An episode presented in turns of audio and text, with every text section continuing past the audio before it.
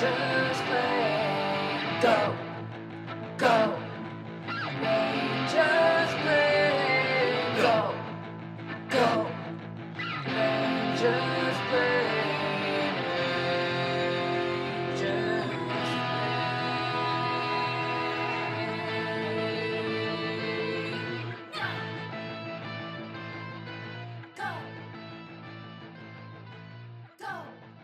This is Rangersplain, where Sid, enthusiastic lifelong Power Rangers fan, takes Ashley, reluctant new fan, through the world of Power Rangers and Power Rangers accessories. This is actually our little Halloween episode, and we, we decided to do something a little different. Uh, where we decided to kind of do a round table discussion. Uh, we're joined by freelance editor and semi-retired podcast, formerly host of Rank and Vile, uh, Lillian Boyd. Hello, hi, how's it going? And sadly, couldn't be with us. Cartoonist and chef Emma Hobois. Uh, her computer just kept acting up, but we send your love, Emma. We send you love. And uh, this is uh, for a roundtable discussion around Jordan Peele's Nope. So yeah, this movie, yeah. yeah, Yeah. Wow. yeah, yeah, it's a lot, right? So wait, uh, when did you um did either of you guys uh, see this uh, when it was uh, when it was in theaters or like when it came out? I Uh, didn't like. I didn't see it until like after it like hit digital, hmm and I fully regret not going to the theaters to see it. yeah, we didn't. We're kind of. Kurt worked at a movie theater and hates going to movies, uh, movie Mhm. theaters unless he absolutely wants to. And I, I think this was one of the ones that we like regret not going to see Oh, yeah. in the movie theater. But I am glad that he Yeah. does have like a movie theater like set up at home. Oh yeah, see, I I the last uh, I have not been in a movie theater uh, since. Do you guys want to know what the last movie I saw in theater was? It's 2019. Oh my goodness. Oh Uh, wow! That was, uh, and that was in 2019, and then uh, COVID happened, and I haven't been back since. And I think that was, um, I was maybe salty about the fact that this was for a while like in theaters only. Nope. right? And I was, yeah. it was just kind of like, I mean, I'm too paranoid to go into a theater, but like, yeah, when it dropped on digital, like this is one of those movies that, I mean, I, I assume um, both of you guys have seen uh, Get Out and Us. I've I've seen seen- Get Out. I haven't seen Us. Yeah. Ah, okay. I was several years late on Get Out. Same here. Oh yeah, that was one of those movies that like I got to. I I, I saw Get Out at um a matinee showing at a little theater in Burbank in like 2017, and it was such a great movie to like watch in theaters that like I feel like Nope would have blown the top of my skull off if I'd seen it in theaters because of. Well, let, let's get into it. So this is I, I feel like uh mad Spielbergian on on the movie's part. Mhm. Yeah, it's like it's it's like a kaiju movie, re- like done almost like a Spielberg style. Like I took a lot of Spielberg like homages. I think Kurt kind of like pointed out that it's definitely like a, a pastiche of a Spielberg movie. It's tr- you know, Mhm. it's it's its own unique version of a Spielberg movie, and it's invoking everything of it. But it's like you know, it's by Jordan Peele. It's- Yeah. directing Yeah. Yeah, I saw somebody the other day on like Blue Sky, one of my mutuals, talking about like how like f- there's no sense of wonder in films the way kind of Spielberg would do it with like you know Jurassic Park or even like uh, some of his earlier films. But it's also just like, well, no, kind of qualifies, but the wonder just quickly turns into terror. you know, you know, Yeah. you know what if what if Close Encounters, you know, after you got past the deduction scene, it was just a horror from there. yeah, Yeah, well, and especially um, it makes sense to me that I Peele would want to go super Spielberg with this movie because like so much of this movie is about entertainment as spectacle. Mhm. yeah, You know, sort of just how huge it sort of has to be at a certain point. Um, and honestly, like it's a thing that. Um, so I'm going to take this opportunity to talk shit about Jurassic World. Um, Go ahead. because so those those those movies are all dog shit all the way through, every single one of them. Um, and I think one of the things that drives me crazy about um, I actually went back and rewatched uh, Jurassic World uh, a couple of weeks ago, and I somehow hated it even more this time. And I realized that like one of the big things about it that drives me fucking crazy is that you know the original Jurassic Park, which that movie is fucking obsessed with.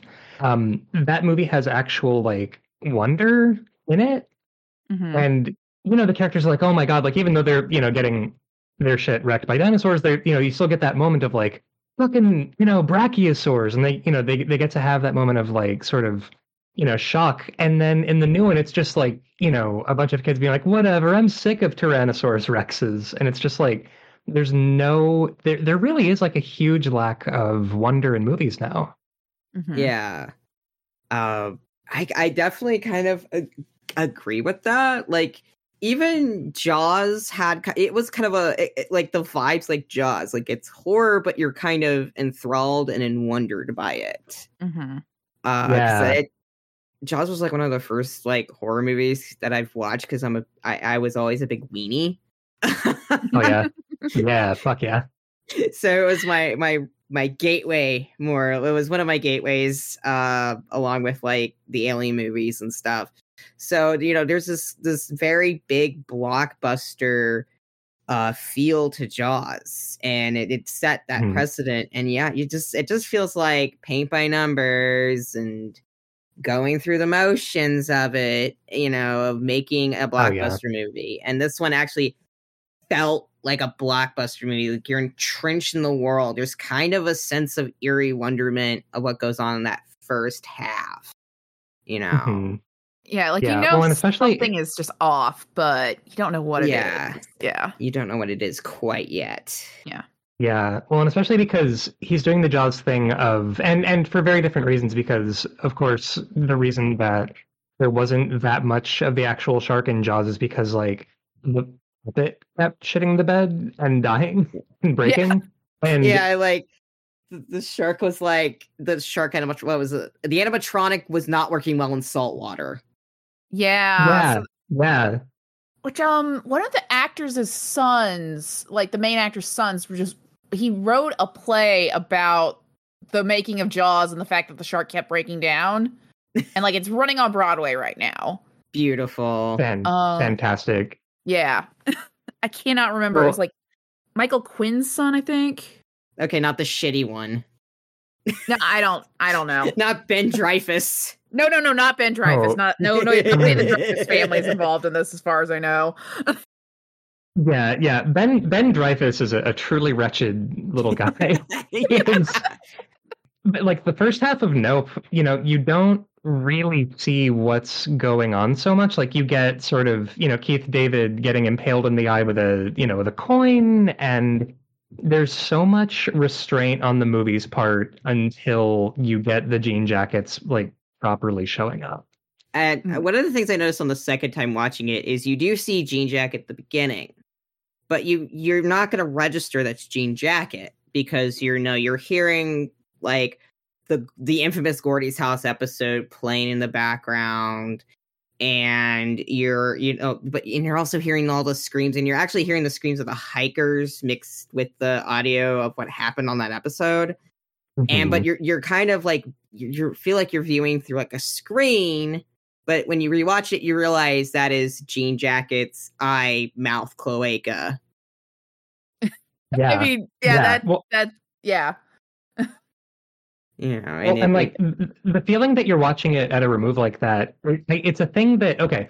So uh, full disclosure, the first time that I saw Nope, I, I, I, as soon as the credits rolled, I was it was a big sort of huh moment where it was like, I don't know how I feel about that movie.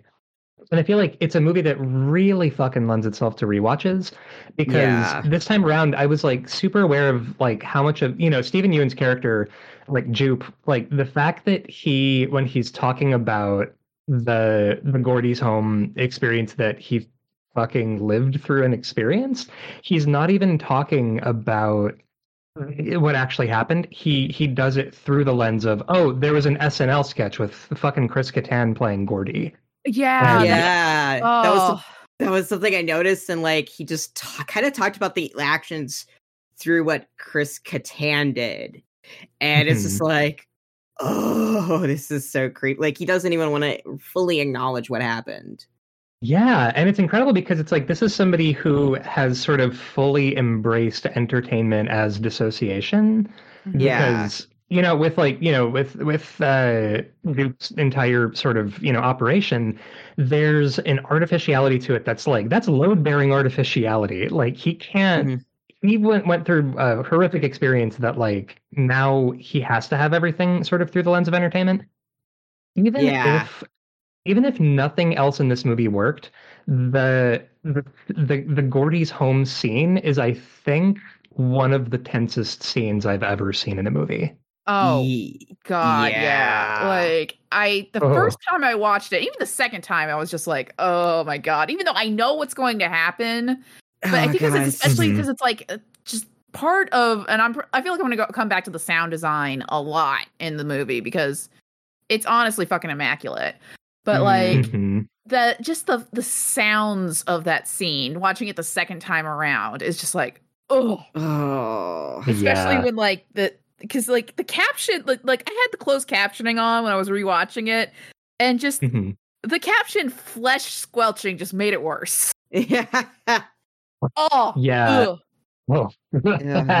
Yeah, it's fuck, it's fucking rough. And then like the ending of it with the little fist bump, and then the ch- you know like Gordy getting you know shot.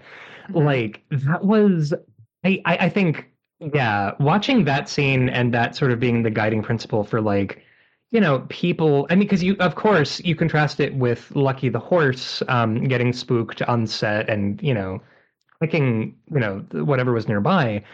And I just love the idea that this is about how entertainment is kind of not built for human life or any life.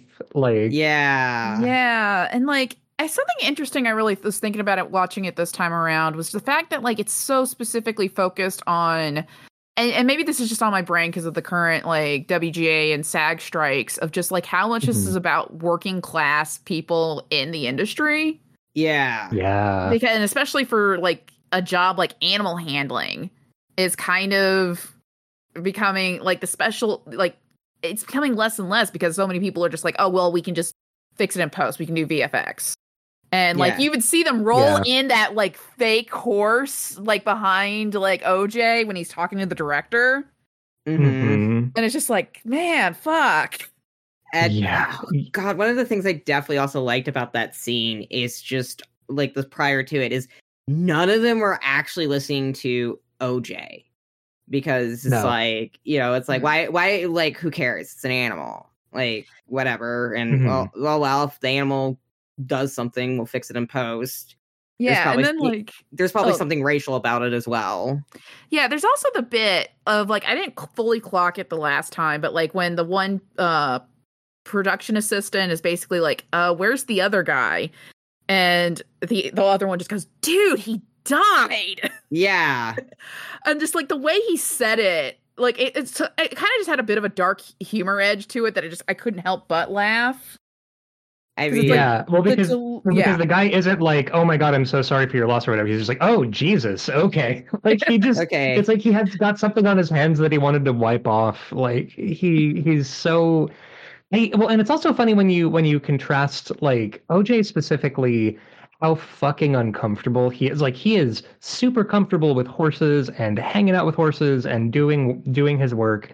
Um, and it's just uh, Daniel Kaluuya's performance as OJ is fucking incredible because of like how well he captures the feeling of like social, not even social anxiety, because I don't think he's socially anxious. He's just like socially avoidant. Like he doesn't, yeah he doesn't really want to be there. He doesn't really want to talk to people. Um, and it's just there's this thing of like one of the most harrowing parts of that scene is when there's a moment of no music, no sound. Uh, from OJ's POV, looking out at the little abyss of cameras and people staring at him. yeah And- ugh. Oh, blood freezing. Yeah, and I also like the way they kind of were like, "Oh, where's the other guy?" Like they didn't want o- OJ there was like another thing I noticed. And but yeah, like talking about it is like kind of social avoidance. He only starts looking people in the eye after he gets to know you and even talks to you more. I noticed that like when he started talking more, like he knew uh Ricky or Jupe for a while, so he could actually make eye contact with him and talk to him, even though that was like a professional relationship. Eventually, he gets comfortable around Angel and um Hmm. Hoist. I, I think I'm mispronouncing uh the cinematographer's name. Holst. Oh yeah. Holst, yeah. yeah, Yeah. Holst. And so, you know, he definitely has that. so- He definitely feels very socially avoidant, though I think he also can catch on better than his sister sometimes. Yeah. No, I, one detail I kind of liked about that, and yeah, I noticed it more this other time around, is that he definitely communicates with other people the same way he'll communicate with his horses. Yeah. Because like there's that, there's that one part where like Angel is like adjusting the camera to move upward, and like instead of just saying, "Can you move it up?" he's like clicking his tongue, like Yeah. like and pointing Yeah. to tell him move the camera up. And then so like he's the- like yeah. he's he's he's horse coded. Like he's everything he does in his day is related to him hanging out with horses. yeah. that like that kind of comes to play at the end when he is you know uh, when he is trying to get jean jacket's attention he you know he's been avoiding jean jacket's you know eye contact because he knows you know that what that's what makes the the monster eat you. And he looks sh- not only straight at jean jacket and that like viewpoint screen of an eye uh he also looks very like he's doing an intimidation look you know whereas prior when he Yeah. would look down he was scared and everything he's just flat on intimidating jean jacket with just a Mhm. stare you know and i'm like oh Man. shit Mhm. Yeah. Well, and also speaking of Jean Jacket, okay, so I'm I'm not uh, obviously as sort of well versed in tokusatsu and sort of uh, sort of big, you know, uh, monster movies that are like spe- if like as a specifically sort of um I don't know, like what how how does how does Jean Jacket sort of fit into the into the toku pantheon? Uh, to me, uh, I'm gonna refer to Jean Jacket as a she, but uh, Mhm. she's definitely. I feel she definitely kind of has that kaiju feel. Uh, there's definitely influences from uh, the angels from Neon Genesis Evangelion, Oh, for Oh, sure. yeah. And considering that they were mostly influenced by kaiju monsters, particularly Ultraman kaiju monsters. Yeah, Oh there's yeah. it- it- there's this kind of like here's this big monster who's also a metaphor for something destructive. I mean, we all know like Godzilla's that metaphor for like that anger and also like the horror that a nuclear bombs being dropped on Japan brought to the to to Mhm. them. Whereas Which like is the reason there's never been a good American Godzilla, by the way. yeah, Yeah, yeah. yeah, I agree with that. I agree. Yeah, they Godzilla's about the characters and Godzilla the character. Um, well, no, you could just do a big fucking lizard, and it's basically the same thing, right? yeah, Like that'll, yeah. yeah. Although I got to tell you, as- as a total side note, 1998 way more watchable than Godzilla 2014. Oh my I'm still goodness. mad that I paid to see Godzilla 2014 in theaters, and like the Woof. the one, ugh, the only part that was worth it seeing in theaters was the last 20 fucking minutes. Ah, Yeah, yeah. Like, I how are you gonna have a Godzilla movie with like so little Godzilla? Like, I'm not Yeah. here for anybody but my boy Godzilla. What are we doing? Yeah, it's, it's like even in the first one where you know you, you I would say compared to other Godzilla movies, he doesn't show up as much. He's still an Mhm. ever present thing. Like even when he's not in frame, everyone's like, "Fuck, Godzilla's gonna fuck with us." Yeah, exactly. Yeah, I was about to say like uh there's definitely kind of that also kaiju as like a metaphor. Um like we've talked about like fame in Hollywood like kind of destroying you. I that was Mhm. something I I caught second time because I knew like the eye I call it the eye oh cloaca mouth because it's it's also like where Jean Jacket sucks you up and eats you. And uh Mhm. also where Jean Jacket um squeezes whatever you know inorganic thing that was on you out so it's Yeah. Well, and also, so it's a combination mouth, cloaca, and camera lens. yeah but because like t- to me it's like if you, you look into it and it just like it's about sort of the camera will eat you yeah and but i kind of also thought of it like this of because of that viewpoint viewport lens is where you kind of come into it but it's also like a screen because that was something i noticed you know when i watched the beginning of that movie is it's also kind of a Mhm. screen and the screen is what spits you back out Right. you know yeah I, I like that when it's pushing in and out because I feel like that's like part of like when you have to consider that Jean Jacket is less of an intelligent alien species and more of just like a predator animal.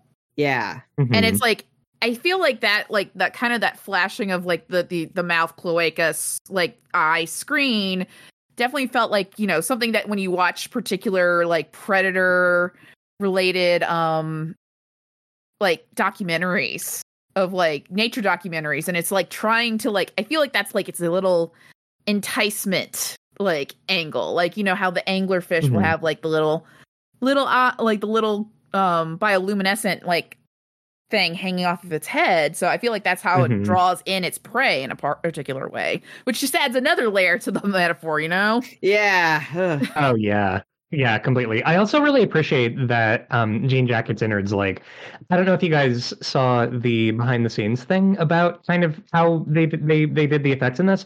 I love that they went fully practical with Oh, Oh yeah, um, the with like, Jean Jacket's conveyor like belt, like kind of. yeah, yeah, Oh, conveyor belt and just a bunch of just bleh, like I, my only I think my only complaint about it, I wanted it to be goopier. Like I, I wanted I and maybe that's just me being like disgusting with horror movies, but I with just like with sort of the big billowing, you know, tube that people are getting, you know, sucked into and devoured, like we could have really gooped it up with that. And I, I that's the, that's the only thing that I'm kind of like, come on, where's the goop? But I love I- I love how much how much the images from this will stick in your brain. oh Like yeah. so Yeah. many of the visuals are just instantly fucking memorable. Yeah. oh yeah, just fully. And like I said, with the sound design uh as well, because there's just so much of it that like the way that you'll hear the screaming until like it just suddenly just stops. And it was like a squish. It's like it's like mm, mm. That- Mm. Oh yeah. it's just as horrifying as anything you're actually watching on the screen. Or you know, the Well, screen when the yeah. screaming is traveling. Like it's getting Oh. closer and closer, but like with OJ, it's getting further away. Oh yeah. Oh yeah. Well, well, and especially with like um Ricky's death, where he gets you know sucked up by Jean Jacket. Like he, I don't know. Like initially, the the first time that I watched this, I kind of thought, boy, like did did Nope waste a Steven Yeun performance? And a, I don't think it wasted it at all. And then b, I'm kind of like I was bummed that he wasn't in a lot of this movie, but it to me it was really ballsy to kill him when it. You know what I mean? Yeah. He was like definitely one of those like characters. That's something I really did appreciate. We can kind of go more into what Ashley's talking about, but he's there's like, you know, Ricky Otis Sr. and Holst are like these characters that feel very part of the fabric of this world and very much affected everything there, but they're not as much in it as say OJ and M and and Angel were. Right. Mhm. And something I kind of wanted to bring up, and me and Emma had talked about this a little bit um, leading up to the recording, uh, even though she's Mhm. not here at the recording. So allegedly, Jupe was originally supposed to be played by uh, Jesse Plemons. Oh shit. Yeah, so basically, he was cast in the movie, then he backed out because he got cast in um, Flowers of the Killer Moon. Or Killer, Mhm. that new Martin Scorsese movie. That's the title. I can't Yeah, remember yeah. exactly. Yeah, which I'm like, okay, I get it. Yeah, I Um, get it. um now they never, they never said exactly who the character which character he was supposed to be playing but apparently like the when Steven Yeun was cast like Ricky's character went through a lot of rewrites so I'm like okay I, I, I so it's most likely he was supposed to probably play Jupe um which I'm just like that would have been very different honestly yeah. Oh yeah. Well, especially because like obviously, you know, uh, I'm I'm going to say something really controversial, which is that I feel like this Jordan Peele movie is talking about race a, like a little bit. Like that's kind of uh it's in the mix. Oh, Um and I feel and if yeah, yeah, slightly. And and I feel like with Ricky especially like I, I don't know like I I love so much that he's like yeah I was the Asian kid on Gordy's home which is Yeah. absolutely a thing and and it got to be you know it's talking about you know sort of nostalgia and like 90s sort of TGIF shows and mm-hmm. frequently there was that character that's like boy like they they didn't get a lot to do on those shows and I feel like it, it's part and parcel of Ricky's sort of perspective on the entire experience afterward which was that again he is at a layer of remove about the whole thing Yeah. Oh, like, and about the experience of you know being an East Asian actor you know, try, who now is kind of like hawking this experience to make a living. Like it's, I kind of can't picture anybody else in that role uh, aside from Yeah. Steven Yeun. And Yeah. even pointed out like oh like the one that really like it was uh like an 80s movie that really put him on the map. He was just like, "Oh yeah, I was the Asian kid in that." Oh yeah, because okay, so the thing about Kid Sheriff, like, I, it really was making my like gears turn in my head, like this time around watching it, is that I can kind of see exactly the kind of movie it is in my in my head. Like, it's that because well, one, the thing you have to like. Apparently, this was Jordan told um Steven this like on set was that Jupe was not the the main character of that movie. And Mhm. like it's kind of obvious when they like they refer to him as like the Asian kid in uh Kid Sheriff. But yeah, I could kind of see it exactly. Yeah. And then there's that one part. It's just so it's such a brief line, but it tells you so much about that what that kind of movie probably was. It was that M asks about what happened to the the black actor who was in the movie. Oh yeah, I noticed that too my second time around. Yeah. So it's just like that's where I'm just like, yeah, this is why I can kind of see exactly what the movie was probably like. It was probably just like, you know, that live action children's movie, kind of a Goonies ripoff. If it was produced by Disney, is definitely during the like early Michael Eisner period where he was just like, let's just churn out as many like live action, like mid budget films as possible. Because what the fuck is animation really? And like, Yeah, you know, they yeah. probably had like it's one of those casts where they had like your your main actor is probably like your milk toast like generic white boy who Austin probably St. John. Mhm. yeah probably still has a career maybe Yeah. and then you'll have like the Asian kid, the black kid, maybe a Hispanic kid, who knows, and a girl. Yeah. There's always just one girl in there. Right, right. We got to have the girl Smurf. I mean, Yeah. that's Yeah. yeah, It- that's and that's representation. You know. Yeah, it's Oh, like yeah. yeah. Yeah, there, there's there's okay. So there's a character that, um, upon rewatching it, the biggest question mark for me in the movie is Holst. Now, obviously, uh, Holst, the the what he's is he a DP or a cinematographer or It sounds like he's a cinematographer. Cinematographer. Like and yeah, and he's uh, uh, played played by the the goddamned immortal Michael Wincott. Yeah. who- yeah, yeah. I feel like I've been obsessed with him since I was a kid because he plays um, Top Dollar in The Crow, and he's been in a bunch of shit. He was in Alien uh, Resurrection, Resurrection. and Ro- yeah, Robin Hood Men in Tights. Not excuse me, not Robin Hood Men in Tights. Robin Hood Prince of Thieves. Different movie, uh, slightly. Um, but he, I feel like he's like the. I don't know. Like, what do you guys make of his character with like his motivation about wanting to get the perfect shot? So I kind of got his character a little better the second time through. Is I definitely like he's when you first see him, he's on the commercial set. He's also the only one that gives OJ any attention. I was mm, something I noticed the second time through is he's the only one that gives OJ attention. He is a professional. He definitely sees himself as an artist. He dressed like an artist, but he's also like all in black, like he's mourning. And so, you Mhm. know, he respects the people that come on the set to like do this stuff. He's like, you know, he probably had a career in the 80s and 90s. So, you know, hey, the animal handler is here. I'm going to give him the respect he deserves you know Mhm. uh, and while everyone else is like oh we could just replace the horse who cares?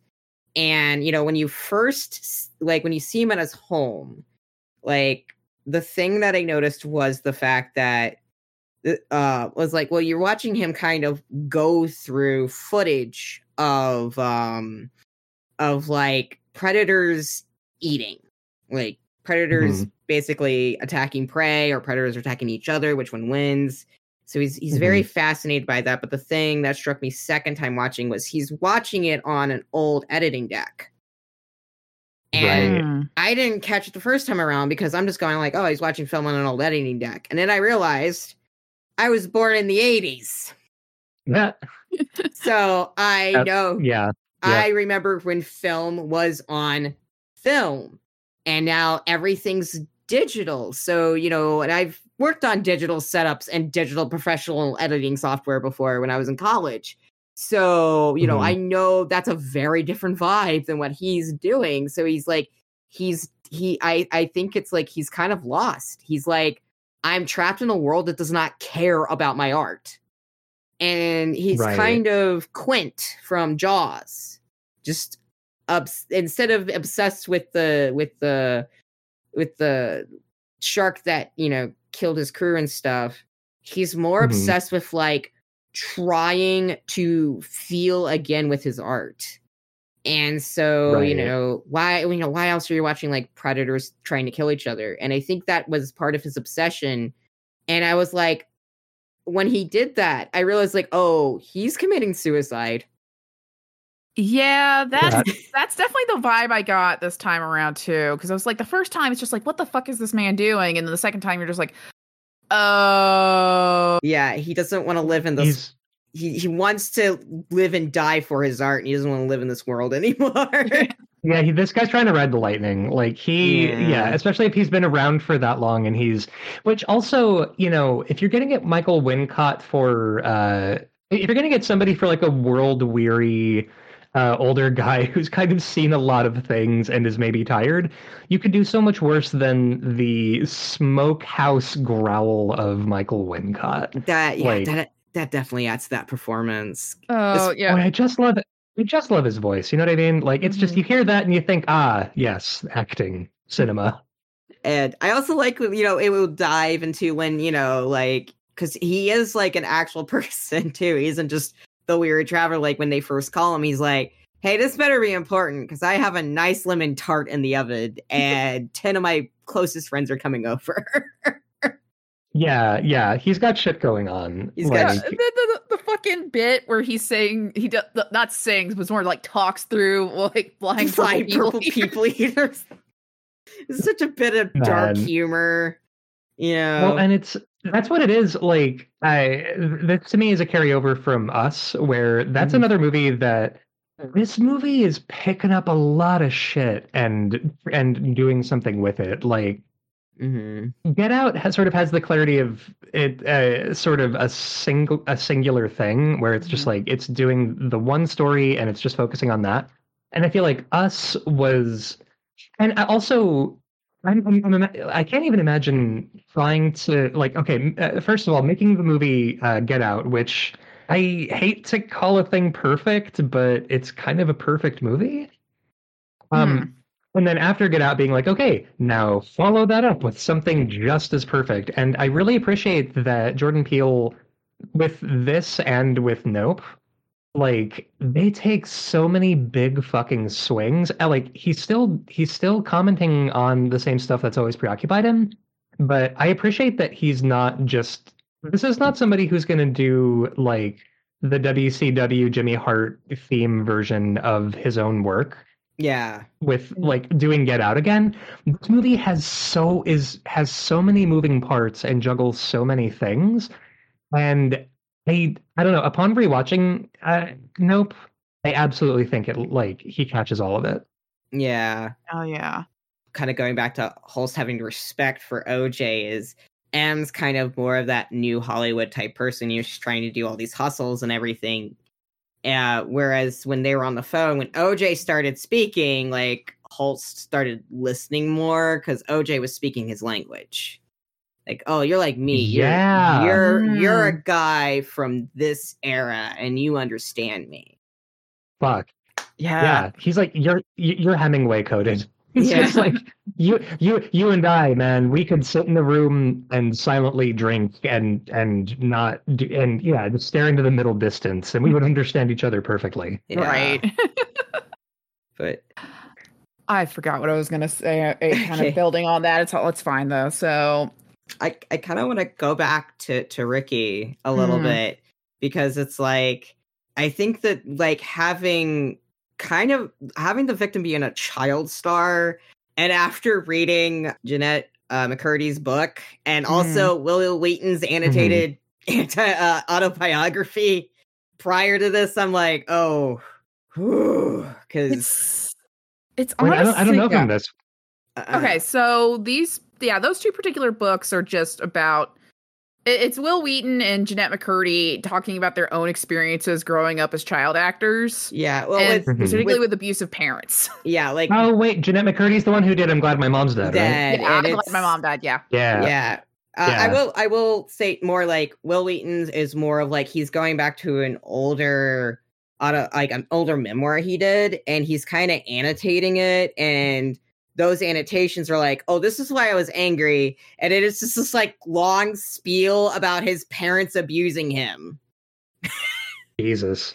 and um, but like with Jennette, like the thing that really like the the the through line with those two was more of like how like Jennette's mom was just she didn't care about her kid. She just cared about Hmm. almost like a meal ticket and acted like it and like drove her kid to having an eating disorder, drove her like also Mhm. was a little inappropriate at times. You know, because it didn't matter because well, you're a big star now and you can get us money.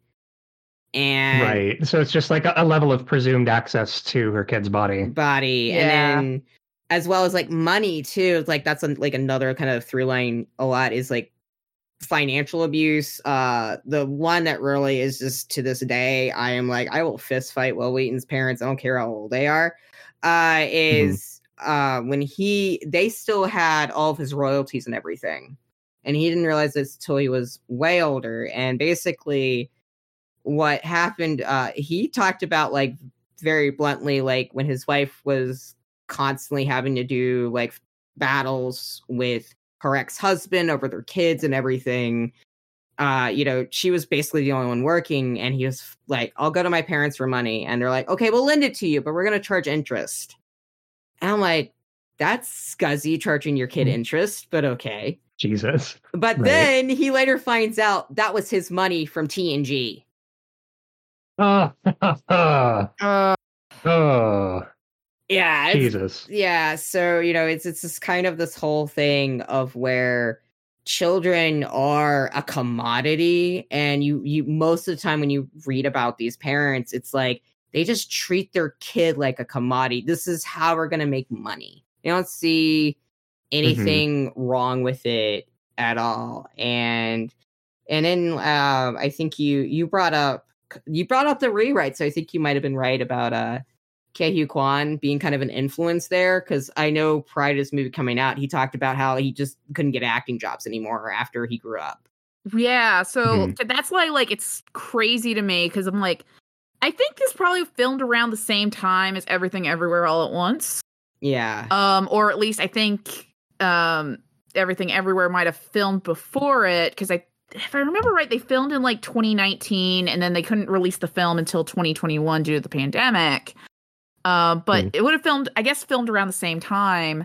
But yeah, like Ke Quan like literally left the fucking industry because there were no roles for Asian actors, especially after he got older. And I guess you know, you can't you you know you really can't have like quote unquote Asian kid anymore. yeah, and it's kind of Mhm. this whole thing. It's like once you're no longer a child, you're star power.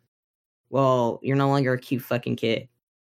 And uh Right. and uh like one of the things that just seems to notice it's like this whole kind of thing did i even really want to be an actor in the first place was i forced into it so like yeah. Oh, uh, this this is tangentially related. Um, are you okay? Are you guys familiar with Kurt Russell's influence on Walt Disney? Vaguely, vaguely. Okay, so okay, so get this shit right. So Kurt Russell was also a child actor, which is fucking buck wild to me. Uh, I don't know why I imagine like that long ago, like were child actors a thing, but of course, like you know Shirley Temple. But yeah uh, Kurt Russell was um, acting as a kid in a bunch of Disney productions. Apparently, one of the last things Walt Disney did before dying was writing down Kurt Russell on a piece of paper and then dying like fucking Rosebud.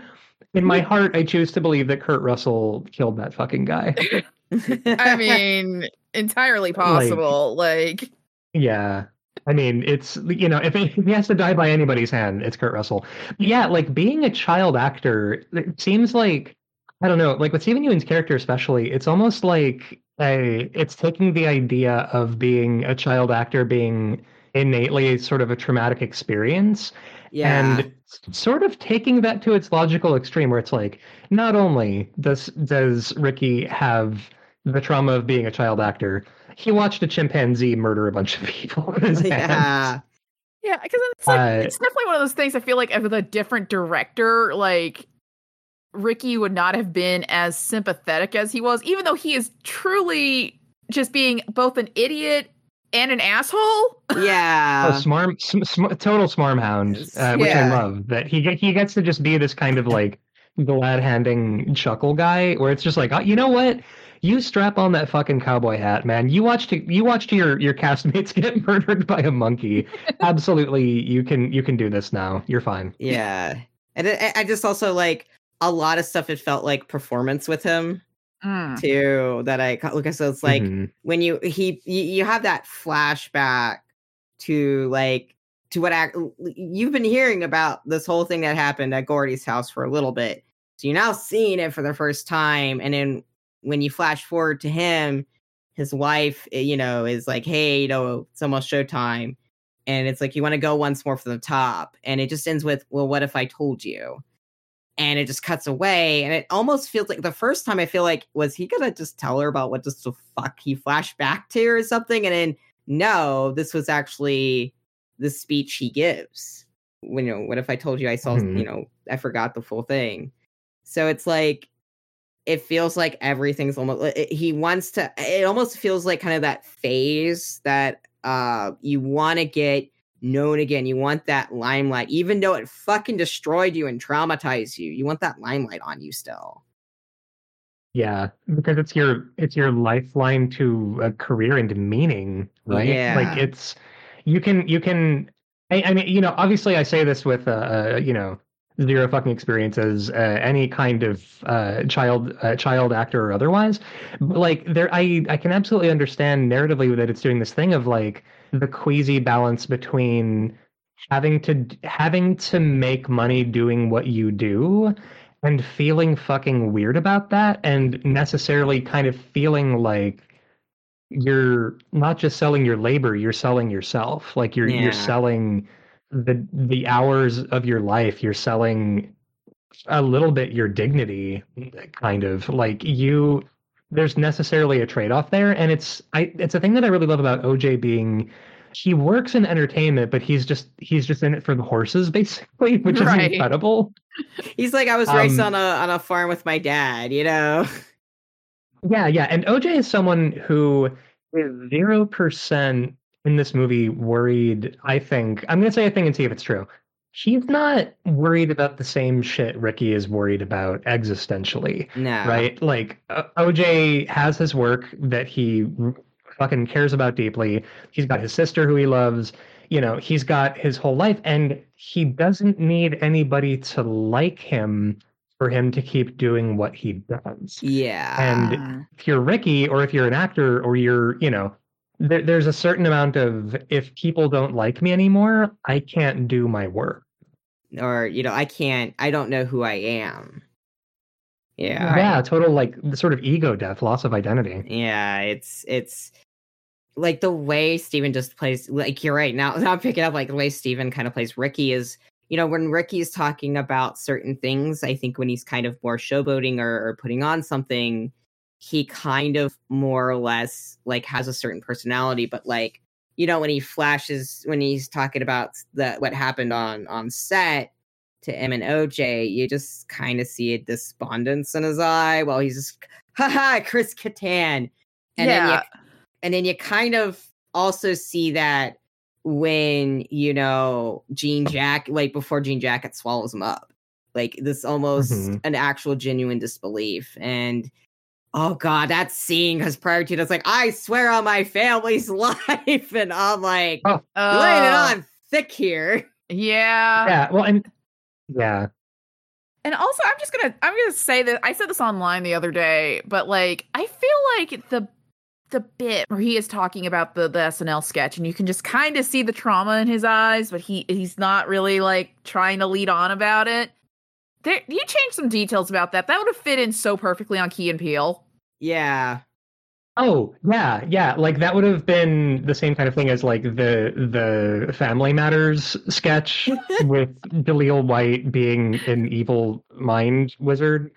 Like, well, and, and also uh, another thing that I noticed is that when Steven Yeun, even even when he's kind of at a remove talking about the SNL sketch of the thing that happened to him, he kind of it leaks through because he's like, and Chris Kattan, I mean, he kills it. He crushes it. He annihilates. You know, and he, even his language describing a good Yeah. performance from Chris Kattan is just like laced with just.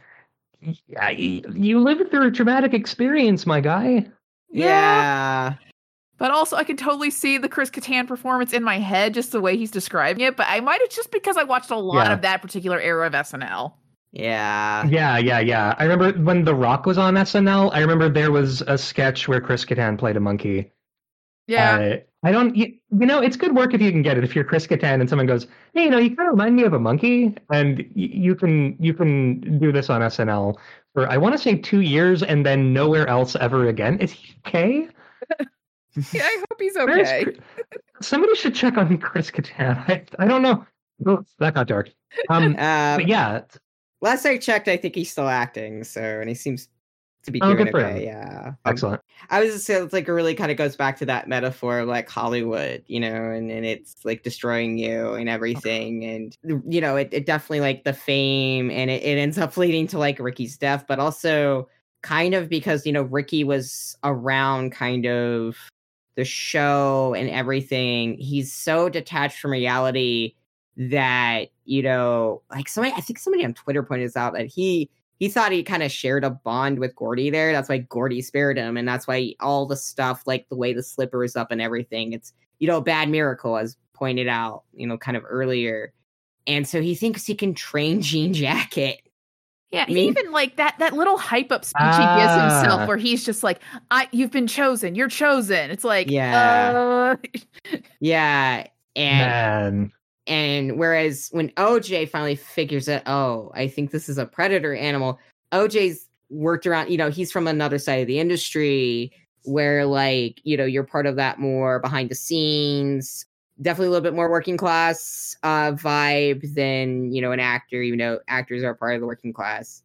Mhm. But definitely like the gruff version of it. My hands aren't soft. yeah.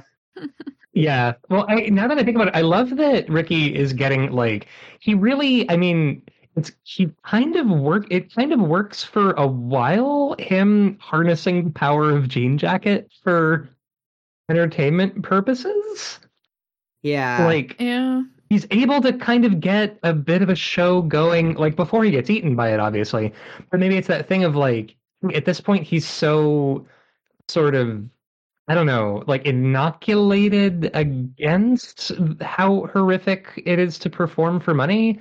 Um, and maybe it's just kind of like, yeah, I've got like a kind of solidarity uh, of of a kind with Jean Jacket, or I've got a bond with it in the way that I did with Gordy. And I love the idea that like, no, you looked you looked up into it. It's going to eat you. Yeah, and you know, and you know, you see that was something I didn't catch when I watched. You know, when uh, OJ I think goes out and he's trying to you know catch what's what it is.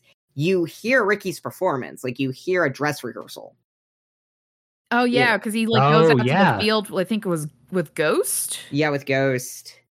and like yeah he goes out to the field and you can hear what's going on and that like that's like the insidious thing about like ricky like you, you realize the whole time is that he's basically like kind of been lying to oj about the horses And you can even tell Mhm. when you go back to that scene when OJ's like, "Hey, what about the horses?" Is Ricky puts on a performance, but you can, you know, uh, I think Steve Steven really kind of puts together kind of. You can tell Ricky's kind of doesn't want to talk about this, like yeah you know. Yeah. Well, because how do you explain horse murder? You Yeah. know, like Yeah. there's it's it's it's a it's a tough it's a tough sell. Yeah, yeah and, especially if you've already promised this guy it's like oh yeah you can totally buy back the horses yeah, like oh, you can totally buy him back. You know, he's acting all awkward. I think it's so funny because right after, oh, let me tell you about Gordy's house. yeah I'd rather talk about the most traumatic experience of my life than admit that I have been feeding your horses. And That was a close one. yeah, and, and and also like he, you know, the whole buying the barn too, like buying the farm.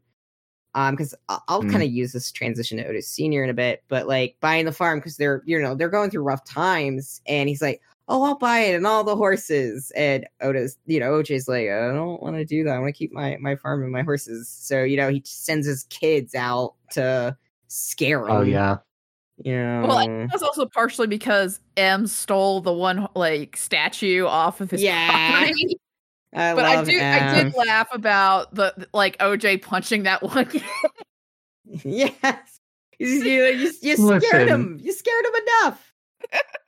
Listen, obviously, we, we we all know that it's bad to to strike children, but in a fictional context, a kid getting punched in the face is frequently funnier than it is not. Yeah. Like it, yeah, yeah. That's it's a it's a good it's a good on screen. Oh shit, that kid got punched. It's like, oh Like, shit, that was yeah, actually a very- very child, good. not an alien.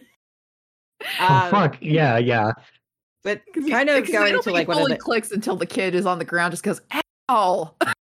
it's like, oh fuck. yeah, But uh, completely. And, and it's also like, listen, kid, if you if you don't want to get punched, don't dress up and invade a barn. You Yeah. know, like that's just that's consequences. and, and the old Gordy costumes.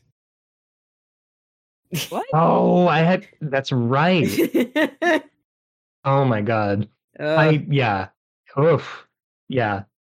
uh, um, well, let's kind of transition to Otis Senior because you know we, we talked a bit of we've talked a little bit about Eb and we talked about OJ enough, but I like that Otis Senior. You only get a brief time with him alive, but you feel his Mhm. absence throughout the movie. Mm-hmm. Oh yeah. and you can you can tell he you know he's kind of the best of what both children can provide in kind of the the what they do is he has m's way of pres, pres presenting but m hasn't quite like gotten it down yet but he's you know very bombastic figure you know when you when you hear his the speech Mhm. later he get you know when when they're watching an old tape of of a demo of his you know he's lining it perfectly you know you have keith david's vo- booming voice and you know it, yes. so he's Oh. definitely this this character to be around but he's also got like oj's more knowledge of horses you know Mhm. and whereas That's a really good point. yeah Like like they really the, the kids really are like the half of his best part where it's like the showmanship and then the like brass tacks being good at working with horses. horses you you feel kind of that emptiness because ah, like there was no other person I think to play that role than Keith David because Keith David can just tap into being a bombastic, fill the room personality, Oh, yeah. and mm. that was Otis Senior. But go on. Yeah, I mean, I think for me, like especially the, I feel like the where you kind of see the the space that like Otis Senior left behind the most is when you in the scenes where M talks about her relationship with her dad. Yeah, because it it definitely has that like like Keke Palmer like I don't think she has gotten enough credit for her performance as M in this movie. No, definitely not. because Oh, I- obviously yeah she's very funny like like no matter what she does she's fucking hilarious but like there's just like that certain weight of like I, I don't know if uh, it would be unf- if it's fair to say that she's not the she's not the favorite child. she was the girl. yeah, she was the girl. Uh, she she she knocked me on my ass uh, with that one monologue um, about how that was her horse. That was going to be her horse, and then sort of the capriciousness of this larger than life, you know, father figure. Mhm. Like Keke, Keke Palmer, fucking oh, so good when she's just talking about how you know wanting her father's approval when she was growing up and wanting to be part of this whole thing and feeling necessarily shut out of it in a really big way. Yeah. It, it felt like uh, Otis Senior, you know, did the whole thing of, uh, you know, uh, putting this on my oldest child, who's also, you know, he's my son. His name is even Otis Junior. You know, right. and, Yeah. Yeah, and yeah. oh wow, and it kind of cuts into that performance when she does kind of give the Haywood speech earlier. Is I, you know, she's trying to be her dad, but it's almost just like, and you know, she's Mhm. kind of messing up, but she also just kind of doesn't have that that fully it factor there that her dad does, and it's like almost as if her dad, like she wants to be her father, but her father was like, "Well, you're the youngest and a girl. I'm gonna sort of pay attention to you, but I'm not gonna polish you in the family business." And I also think that's why Yeah. she has like five billion like side gigs.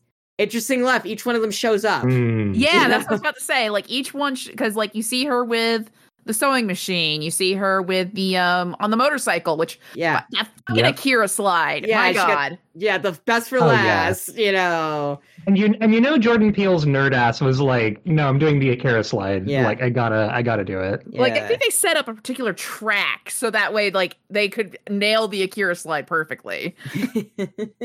Oh yeah. I mean, you know, and yeah, Keke Palmer tapping into the I think that's just the the human experience of realizing you'll never be as cool as Keith David. You know, we all we all have to fair. we all have to deal with that in our own way, you know? yeah, we, we can't. Yeah, but like even though you never like because I think you only see him on like you only see Otis Senior on screen with Otis Junior, both in like the beginning of the movie and the flashbacks.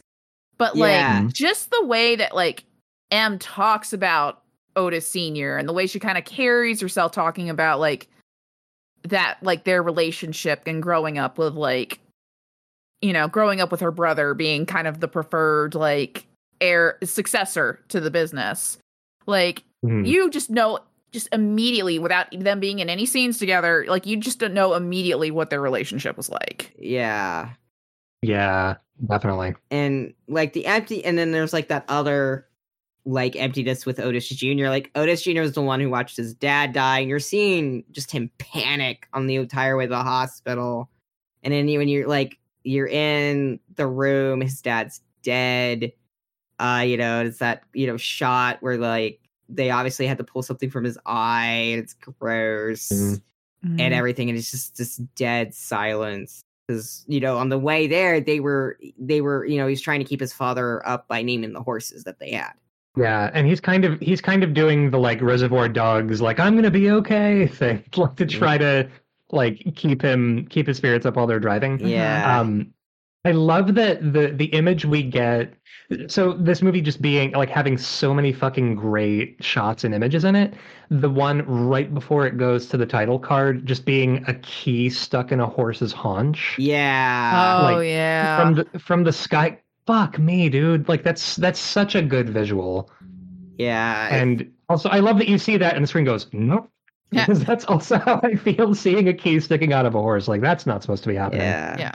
also it must, it's just me that t- it took forever to realize that all of like the sections of the film are named after either the horses or it just in that one case gordy no Oh, fuck. I didn't, Fuck, I didn't notice that. catch yeah that because like go it's like ghost i think it's ghost lucky gordy and jean jacket yeah with jean Yeah. jacket being the name of the horse and was supposed to get that was yeah I also love the like it was Scorpion King, you know, like Otis, Yeah, Otis Jr. yeah. like I'm feeling awkward. Uh, the the it was actually Scorpion King. they didn't even like they used camels they ended up using ca- you know trying to make her Man. feel better. Like then they ended up using camels. Yeah. Anyway, but yeah, like at that very, I just remember like for like the first half of that movie, you're definitely feeling that weight of Otis Jr. trying to feel fill his father's shoes and trying to deal with the business, but he doesn't quite have the nature that his father did. That was with M, but of course, you know, Otis Senior didn't, you know, do anything with M. So Right. So it's like, oh, so M is fucking, you know, great at talking and also hasn't been given the keys to this thing in the way that OJ has. yeah, and so you're kind of just dealing with both of them, not only like dealing with the absence of their father in the no way, but also like, damn, what's gonna happen to our fucking farm? Yeah. Yeah. God damn. Guys, I really fucking love this movie. yeah, it's like, Like, we're- same. We're, finding new like you like you mentioned, like, oh wow, I didn't na- notice it was named after you know the horses. Uh, and it feels like the horses also kind of the horses' names play into it. Does that Oh, make sense? yeah Like Oh yeah. like Ghost is kind of when you're really first introduced with what's going on. Mhm. Um, and then you Mhm. know when it does go into like Gordy, you know, you're seeing that the horror. yeah and then know, yeah. uh, lucky ends up ends up being the luckiest horse in the entire movie movie. I just I, I I there's such a throwaway moment, but I love when um OJ is like fully just trying to like stare at his shoes to get through this fucking experience of being on set.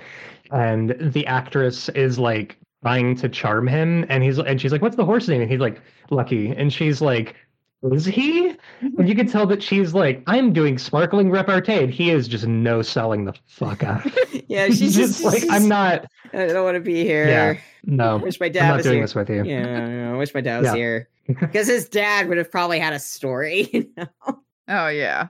Oh yeah, yeah. Oh, he would have. Yeah, he would have done it. But he's just like, please, I just want to go home and hang out with my horses. Fuck this. and uh kind of tying back I, I like with M is also the fact that she becomes more and more at home. I, I now notice because we you know we're talking about the relationship with her dad. She was so not at the house at the beginning of the movie, and then Mhm. like towards the end, you know, she's she's there with OJ. It's almost as if like we're the only two people in this world that are family now, and we have each other, and that's it. I guess we have Angel too in his Mhm. weird apartment. Yeah. Oh yeah, yeah. Angel with frosted tips to beat the band. Like yeah, it- the most the most upsetting haircut of 2022. Yeah. Uh, I love. I, it feels. I love that they talked about the Scorpion King because right after they the scene where they talked about that, we've got a guy working at Fry's Electronics and he's got the frosted tips, and it just feels It- just so early 2000s. and it's also like such a pathetic character, and I love him for it. Oh yeah, Yeah, and it's like Oh, yeah. apparently like apparently Angel was supposed to be a little bit more of an upbeat character, but like uh I think it's Brandon Perea, the actor, was like asked Jordan to hmm. kind of make him a little bit more of an asshole. yeah, just Oh my my guys are my, my guys are auditioning for a Kevin Williams movie.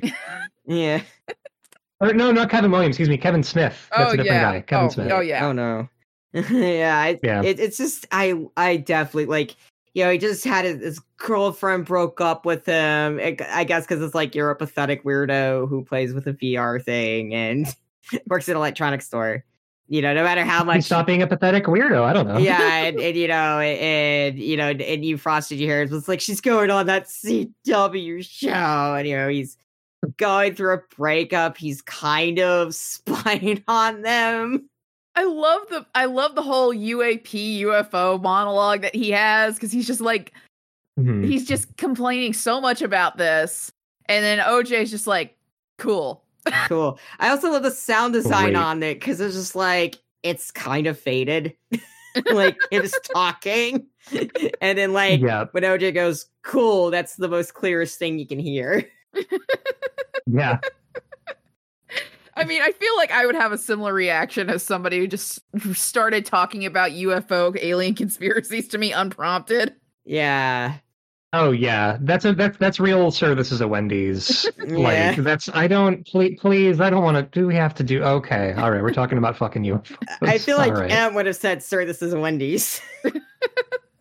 yeah, yeah, completely. Boy, Angel, it, he kind of he's like one of the only characters in this that I'm like, are you in the wrong movie, friend?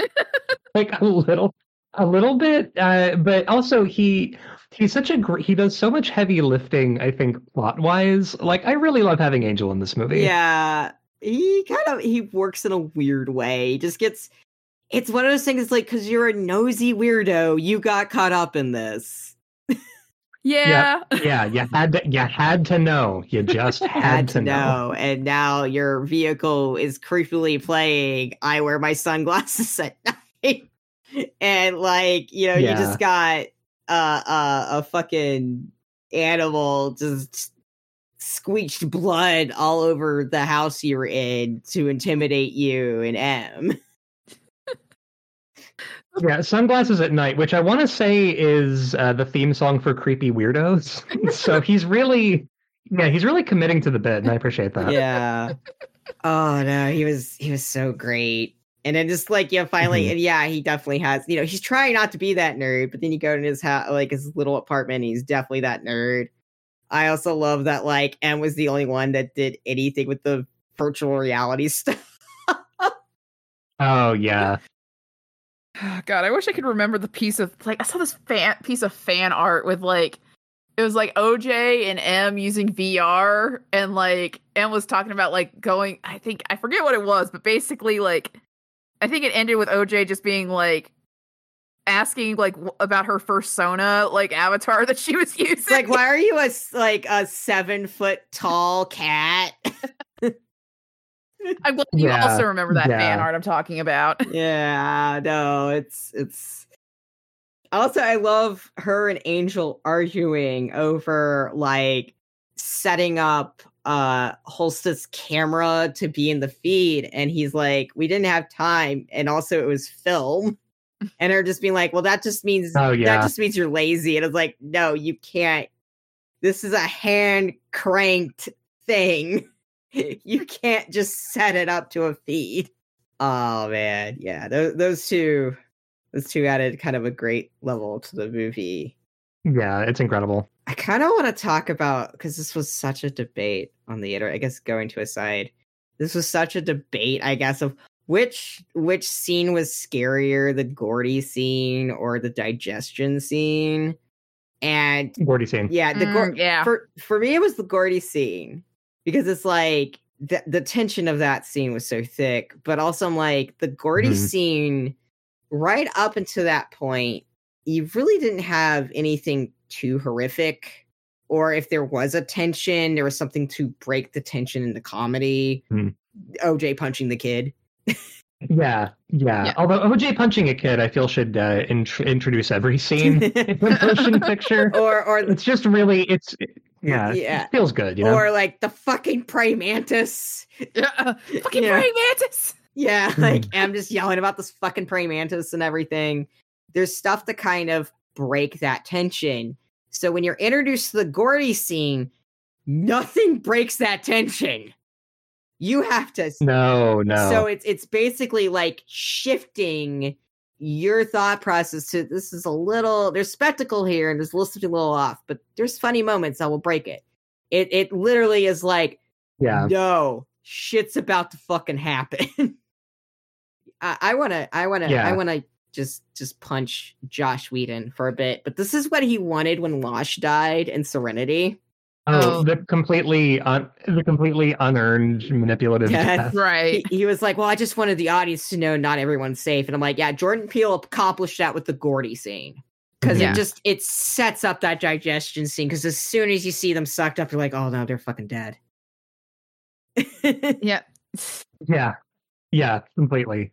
And like the, I s- like I still remember. I thought I can remember somebody saying this online. It's so true because like you see the one girl, I think it was like Mary Jo or whatever her name was, yeah, and like you see her in the crowd because she got invited at this, and like I feel so fucking bad for her because like obviously like she, you know, she gets dragged into this bullshit and meets her end in like the worst way possible, and she's already lived through the mm-hmm. trauma of getting her face ripped off by a chimp.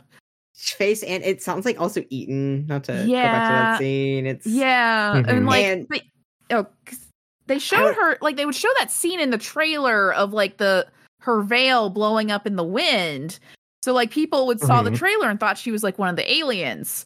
And like Yeah. I remember seeing somebody online just being like, "Man, we were so wrong about that." Poor yeah. woman. That poor. Also, yeah, also she's in a she's in a uh, uh motorized wheelchair. Like Oh yeah. Gordy's attack was so Oh, yeah. devastating on her, it left her disabled.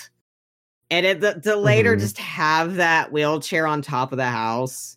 Oh god, yeah. Yeah. yeah. Yeah. It's it's awful. Although great fucking makeup on the lady who got her face ripped off. Yeah. No, that Oh was. yeah, very underrated. Also, it also just. yeah. Yeah. Also, it feels like Ricky just never let her go because he was like, the girl I had a crush on. And like, you wanted her to see this. it's like, sure, I'll come out be there with you. And it's like, you, you Mhm. It's like, wow, you even you drugged your someone I think you never really let go, your wife, because it just felt like he really wasn't into his wife, but maybe that was just me. And your kids and the your employees, all the employees and these Mhm. audience, and you just led them to their deaths because you needed the spotlight one last time. Mhm. It's like, yep. Yeah. Just- It, It's like not only just doomed himself, but like doomed everybody around him just for his own hubris of thinking that he could like he had a connection with like an alien that he'd been feeding for six months. and not only that, like this was my ticket to fame, Yeah. which yeah. which is such another part of that metaphor. Like, what is OJ and M's first reaction of seeing Jean Jacket getting the Oprah shot? yep. Yeah. Yep. Completely. It's like even OJ has that kind of like, well, that could save the farm, and you know, M's trying everything to stay in this business and and relevant in some way. Oh man, it's just I love that bit of getting the Oprah shot. And then at the end, they technically got that Oprah shot, and she just leaves it there. Yeah, they got the Oprah shot. Yeah. Like I, I I I do really love the number of things this movie sets up and then pays off. Yeah. Where you can just sort of you you know, you could you you sort of have the characters like looking at the camera and being like, Oprah shot, keep that in your back pocket. I just love the fact that like I love that last shot of OJ so Mhm. much of like him on the horse through the fog. Yeah. yeah, that's a fucking great shot. The film like ob- kind of sets him up that makes it seem like he's going to die. Especially because he like he's there to confront Jean Jacket in order for like M Mhm. to escape and you know get the shot. So just the fact that like Mhm. you do just that last badass shot of him like on the on Lucky through the fog is just oh it's so good. And, in like the in a western sense and they're surrounded by a western theme park Oh yeah. but i also like looking at like yeah, Yeah. she walks away from the cameras to talk to she walks away from the oprah shot and she goes to her brother instead and i just i'm looking like i i was kind of i've now kind of pieced together really that that man is like yeah this is fleeting this got people killed oj's real you know? Well, even like her statement when Jean Jacket blows up is "Don't fuck with Haywood," yeah and because it's like it's less about like getting the shot at that point and more of just like, no, you killed my, you know, you killed my father. Uh, you killed base like. He's like she thinks at that point her brother's probably dead. yeah Yeah. Completely. and I just kind of like at the end, they're just kind of they go they turn their back on all that, and it's like, well, we have each other, Yeah. Yeah. know, hmm and Yeah. They fully sort of opt out of the whole thing. Like, you know what? I'm yeah, I'm good. I've seen what this does to people. yeah, it's like I'm good. Let's just try to figure out what to do with the horses. you know? Yeah. Well, they they literally they, they literally sort of ride off into the sunset. Like it, Yeah. you get to have this fucking cool like western moment for these characters. Oh, for sure. I I the fi- the final I guess victim or the second final victim of Jean Jacket was like a TMZ reporter. Oh man, Oh yeah, and like the fact that people just did Yeah. not get that whole fucking bit. Man, his his words are like, "I need my camera." It's like you got to get the shot. Uh, and yeah, Yeah. yeah, I just love the fact that like one thing I love about this movie is that Jordan Peele is just like you're a fucking you're fucking adults. You can like I'm not gonna explain everything here to you. Yeah, I'm not gonna spoon feed this to you. Hmm. Yeah, and like, but even like the TMZ part is like the the most obvious like bit of the film, and people are just like I don't get it. It's like the yeah. Well, be, yeah, it's like the guy was so oh, obsessed with getting this shot and finding out what happens for his own sake. Yeah, He dies because of it. I love the bit where like he like the guy's riding the bike down as like into the electrical disturbance that like goes off around Jean Jacket, and they're just like, "Hey, so what happens when somebody on a, a fully electric bike runs into like where there's no electricity?" And he like you see him from a distance like get shot off the front of the bike, and then there's that pause, Mhm. and then the Oh, he's probably dead. Ah! Oh my goodness. Yeah. oh just it's it's so it's so fucking good. yeah, that's that's that perfect like Jordan Peele dark humor right there. Yeah. yeah, yeah. I I was also thinking about that scene of like also like OJ's trying to help this guy. And the only thing he's obsessed with is getting the shot. You should film me while I'm injured. And it's like, dude, I'm trying to get you out of here. And then eventually OJ gives up on him because it's Mhm. like, you're going to drag me down and get me killed as well. Yeah. As some people know, Ashley used to work for Pro Wrestling Sheet under Ryan Satin. yeah. Ooh, And I sent a text. Ryan, that's rough. Yeah, s- buddy, it was. and I sent a text Ooh. message to her. It's like, oh, I got to the part with your boss dies. Hey. I mean, he was only Right. he was only my boss for like Woof. three months, three or four months. Ugh, That's three months too long with that fucking. really? Woof. Uh, so so really you can so you can talk about the experience of having Ryan Satin for a boss primarily uh, through an SNL sketch uh, where you've got yeah uh, Pete Davidson playing Ryan Satin. Uh, it- ooh, wow. So you've you've seen some shit. yeah, yeah, and he still owes me three hundred fifty dollars. I might add. Man, you're never gonna see that. Oh no, no! I've been tempted though to like send him a request on Venmo just to see if like anything happens or if he just blocks me. Blocked on Venmo. Yeah. This is for that time I was on shitty fucking internet at Sid's mom's house when I was supposed to be enjoying my vacation. Ugh, And you made me look up scoops in the morning. ugh, God. Anyway, But yeah, that oh god, I was all I think it's like, oh, it's a Ryan Satin type. Or just that like I just that remembering that thread from like fucking Logan Paul. Where he's just like, I didn't get the movie, and everyone's like, that was about you. That entire scene was you. You like you would only care about getting a shot of you being injured or you know getting the shot of the monster and then if it just eats you We'd only be so lucky, you know? yeah ugh. but but yeah it's it's i kind of i really looking at it I like the end you know it, this jean jacket acts like that that the whole machine of spewing you up spinning you back out spewing you up spinning back out and it doesn't get the haywoods Yep. Yeah. Yeah. I do love that they they get out alive. Like Mhm. it feels it feels really earned and good. That, Yeah. Like yeah, no, they're they're fine. They're gonna be okay. they're okay. gonna be okay. You know, they're not, uh, you know, a child star that's was thinking that they had, you know, this was their ticket out and they had a connection with animals, or a cinematographer who's just like on his last legs with new with the new new Hollywood, and he's just like, I'd rather die trying to get a shot of this thing than continue living. Yeah, yeah, Like, well, that's who, uh, who doesn't want to die with their boots on Yeah. with the smoky voice of Michael Wincott. Yeah. And also, like, I also realized about that shot, you see it entirely from the point of view of Holst is like hand crane camera. That's such a Yeah. good fucking detail. Yeah. Oh my goodness. And then Angel actually lives too. Which yeah. I think they initially had planned on killing him off. Yeah. And just like, but the fact that he gets like the most like kind hmm. of Milhouse way of surviving. He, he, I will say, has no business surviving this motion picture.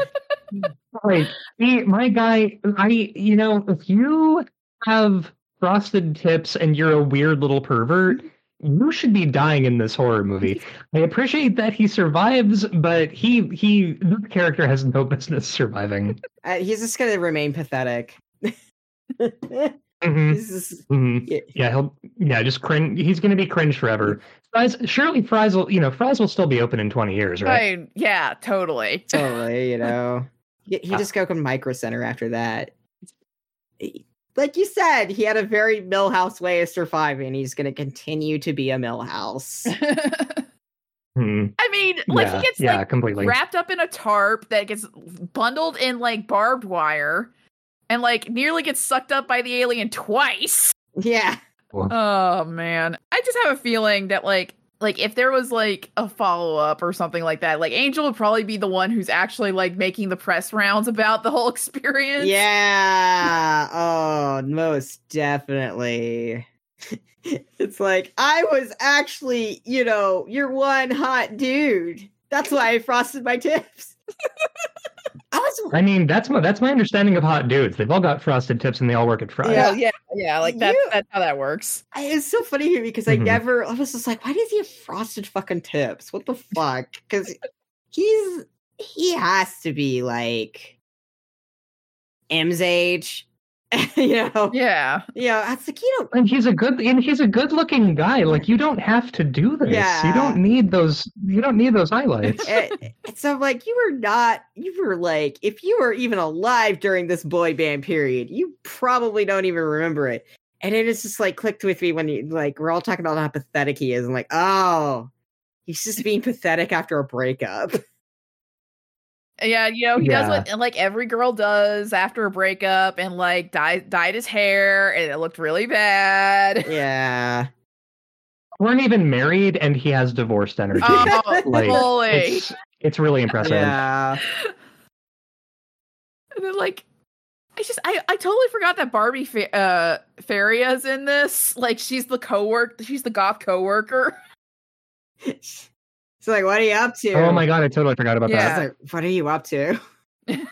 like that's just a fair question to ask. Yeah. and that. Yeah. She even catches this like, are you watching like UFO footage or something? You know, it's just, it's- oh my god. Oh, the details in this movie are great. oh. It's yeah, it's full of it's full of great shit. Yeah. I kind of want to talk a little bit more on like the Spielberg homages um real quick. Um but Mhm. like the ET one's obvious, but the two that really got me, uh the Jaws one is kind of when they're all like sitting around eating and I think they're eating grilled cheeses. Oh, okay. Oh, yeah, yeah, the grilled And it comes back to that whole part where she was talking about making the grilled cheese at the beginning. But it, it's supposed to be the the scene on the boat before they encounter Jaws, more or less encounter a shark. And they're talking and they're swapping stories. And I just I love that instead of you know when Quint goes about talking about how his men was eaten by the shark and all this other stuff, Holst just goes into the flying hmm. purple people eater. Yeah, this was always this was always going to happen to Holst. I yeah and then kind of the the other one which wasn't a straight hom- homage but i definitely felt it was the close encounters abduction scene when jean jackets over the house it just has that same Oh yeah. c- like tension and just like you're freaked the fuck out because you know it's there and they know it's there and they're trying not to get out of the house and ugh.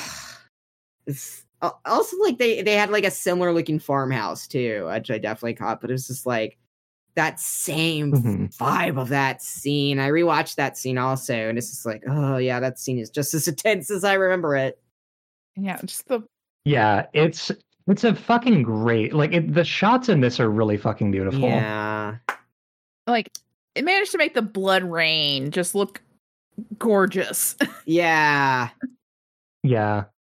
Also, not for nothing, I like that Jordan Peele knows how to shoot nighttime.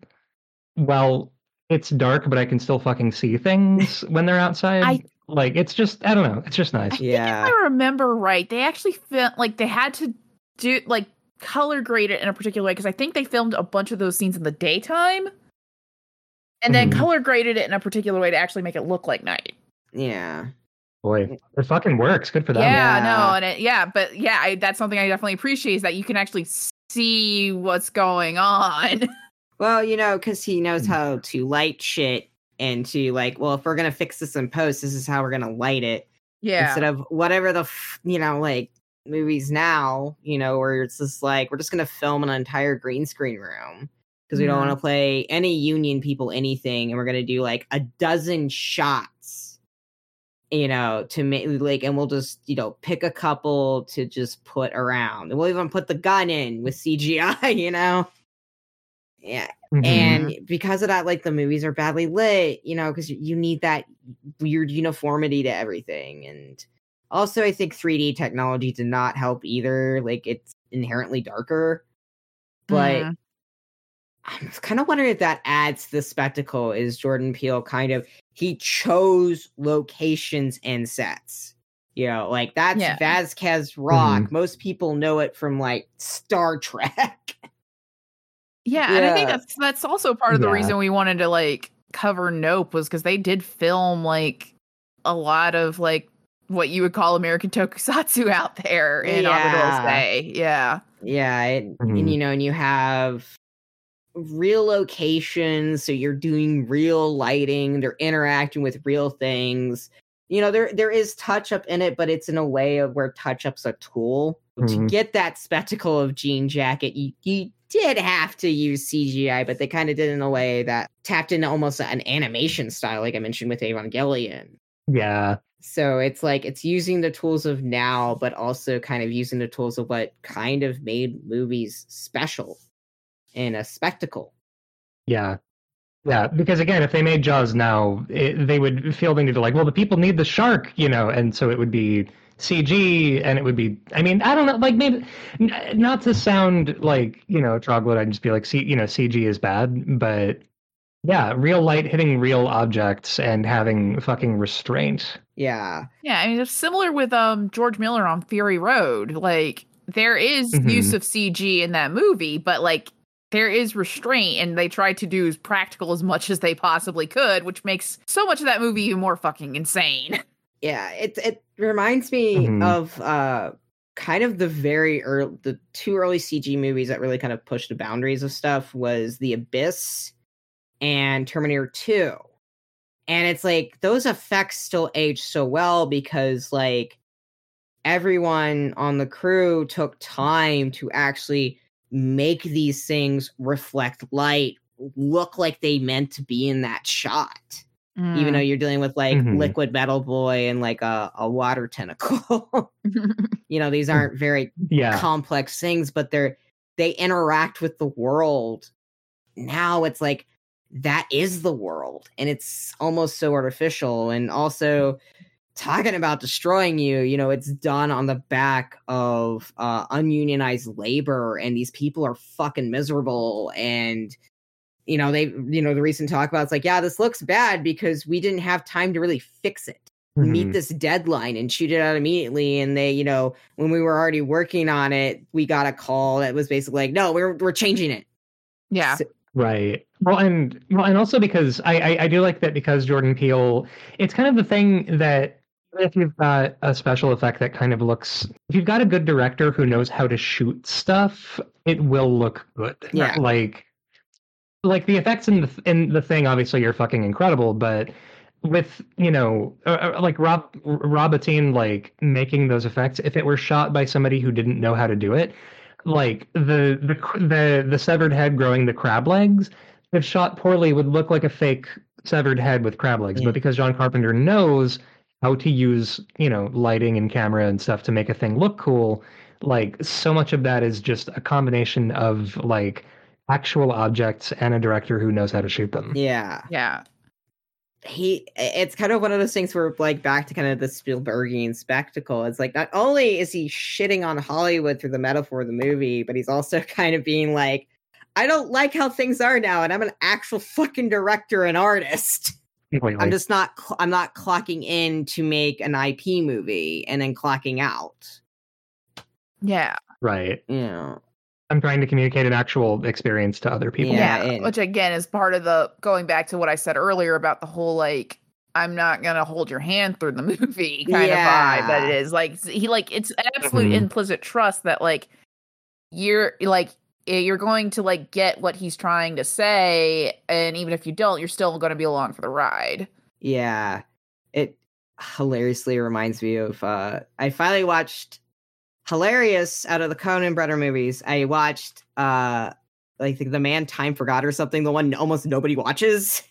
But I never watched Big Mhm. Lebowski. And I finally watched Big Lebowski. I'm glad I did it this time. And people are like, I don't get this movie. And I'm like, I do. It's about class struggle.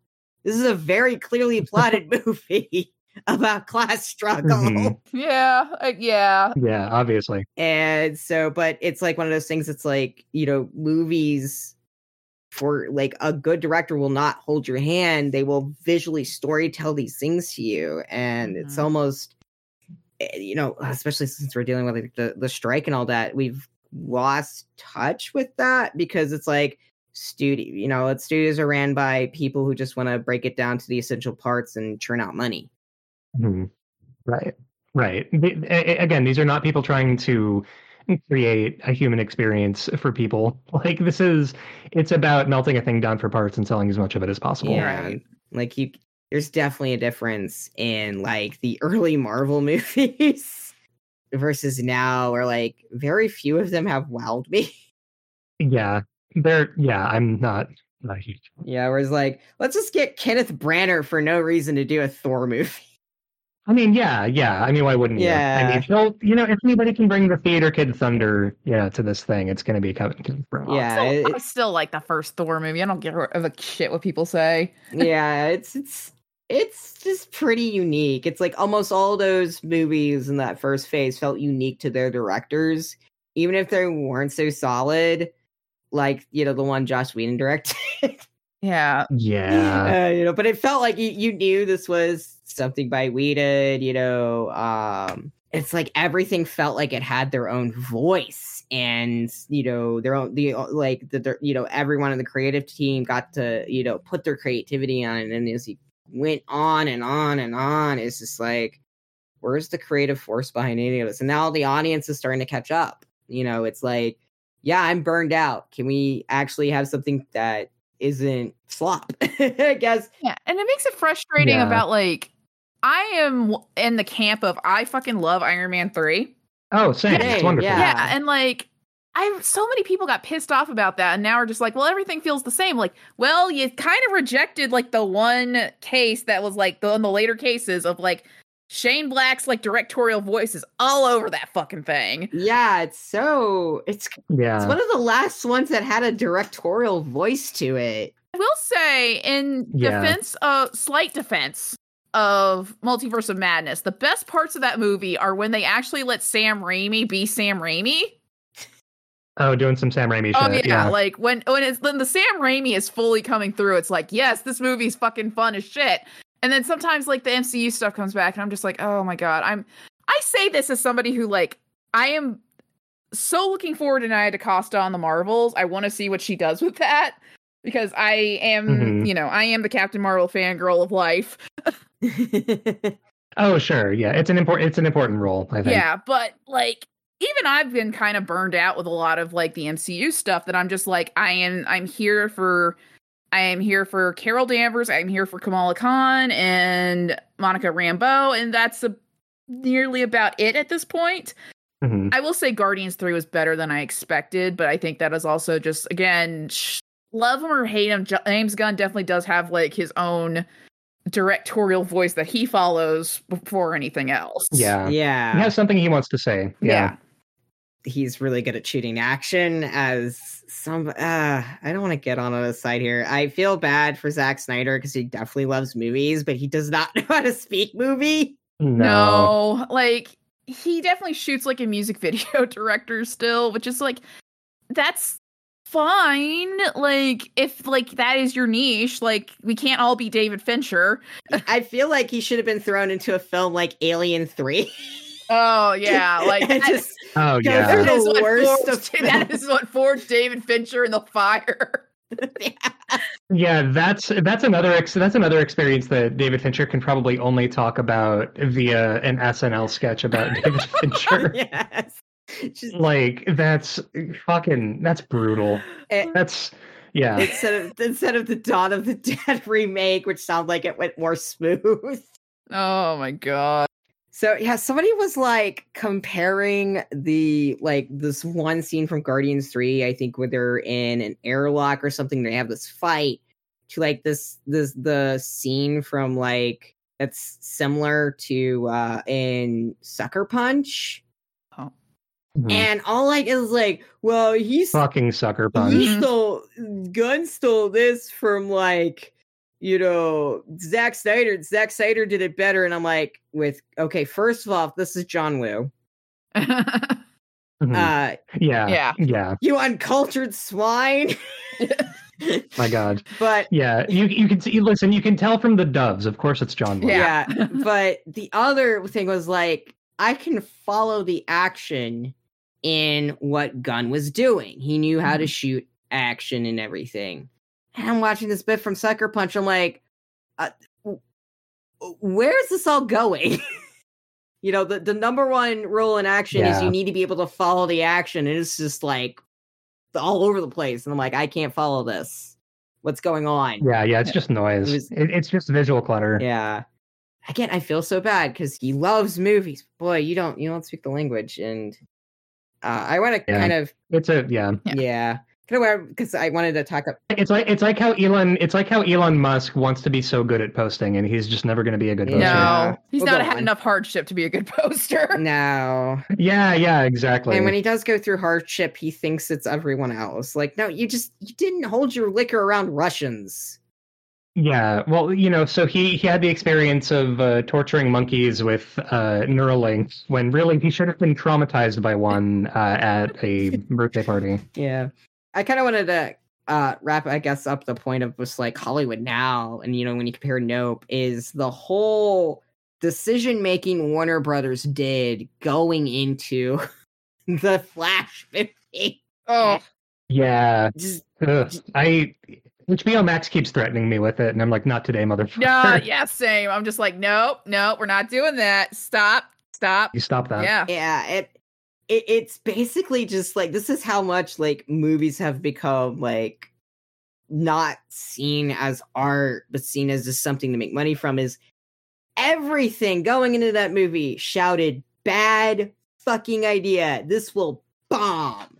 Like your your Justice League movies weren't doing well. You're rushing through this. Uh your lead actor of this movie that you're hinging everything on after letting go everyone else is like, no, we're keeping the one person who is uh breaking into people's houses like doing ted Yeah. nugent like shit with grooming a, a, a, teenager and and everything and it's like you're you're keeping that that person you're keeping ezra miller oh, okay Yeah, so I just Mhm. like the, the going back to the Batgirl movie for a second, where they- where they would talk about like, oh well, we had to cancel this because it was going to be damaging to the brand. It's like, how would, I, you know, it might have just been a bad movie. I don't know, um, but like, I don't see how like that would have been more damaging to the brand than everything that was going on with the Flash.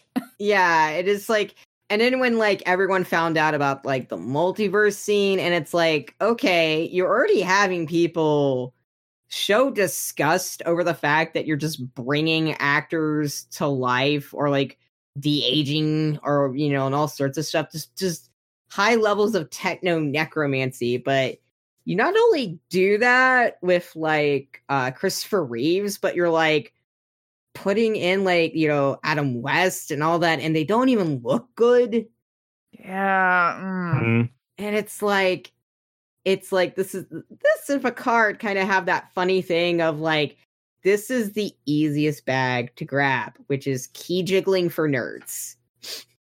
And Mhm. you Yeah, yeah. and you somehow fucked it up. Look at this IP property. Don't you like this IP property? And it's yeah, it is fucking unbearable. and it's and yeah, and it's it's just like Wait, IP property? That's intellectual property property. Excuse me, IP. yeah. Look at this idea. yeah. No, you know what? I stand by it. Look at this intellectual property property. you know, key jiggling. And yeah, yeah. You know what? It, it worked on me apparently. The key jiggling. Listen, it happens. It happens to the best of us. yeah, Yeah. but uh yeah and, and, and i guess it's like we're now seeing uh i guess uh, i guess jean jacket eating itself right now Mhm. if you want to go back to this metaphor Yep. but uh is there anything else we kind of want to want to talk about with the movie or I, I- think we're at a good wrap up point though Yeah, I, th- I think I think that about covers it. Uh, but, uh, Ashley, what do you think? Um, yeah, I think that does cover it. I know that we briefly like we've talked a lot about OJ. I think we we didn't really get a chance to talk about it, Sid, about like the the OJ kind of giving off a little bit of autistic vibes. Yeah, we kind of more talked about it earlier, I think, with the whole like, you know, social avoidance. Oh yeah. I definitely think that was one of the things of like Jordan Peele's like, he's not going to hold your hand. This guy's obviously autistic. Like, Yeah. you know, not only with the social Mhm. avoidance, but I just remember, you know, what is it? Like, he was just commenting about like Jean Jacket 8. Yeah. Just so matter of Like you, that so matter of factly. And Angel's like, dude, read the room.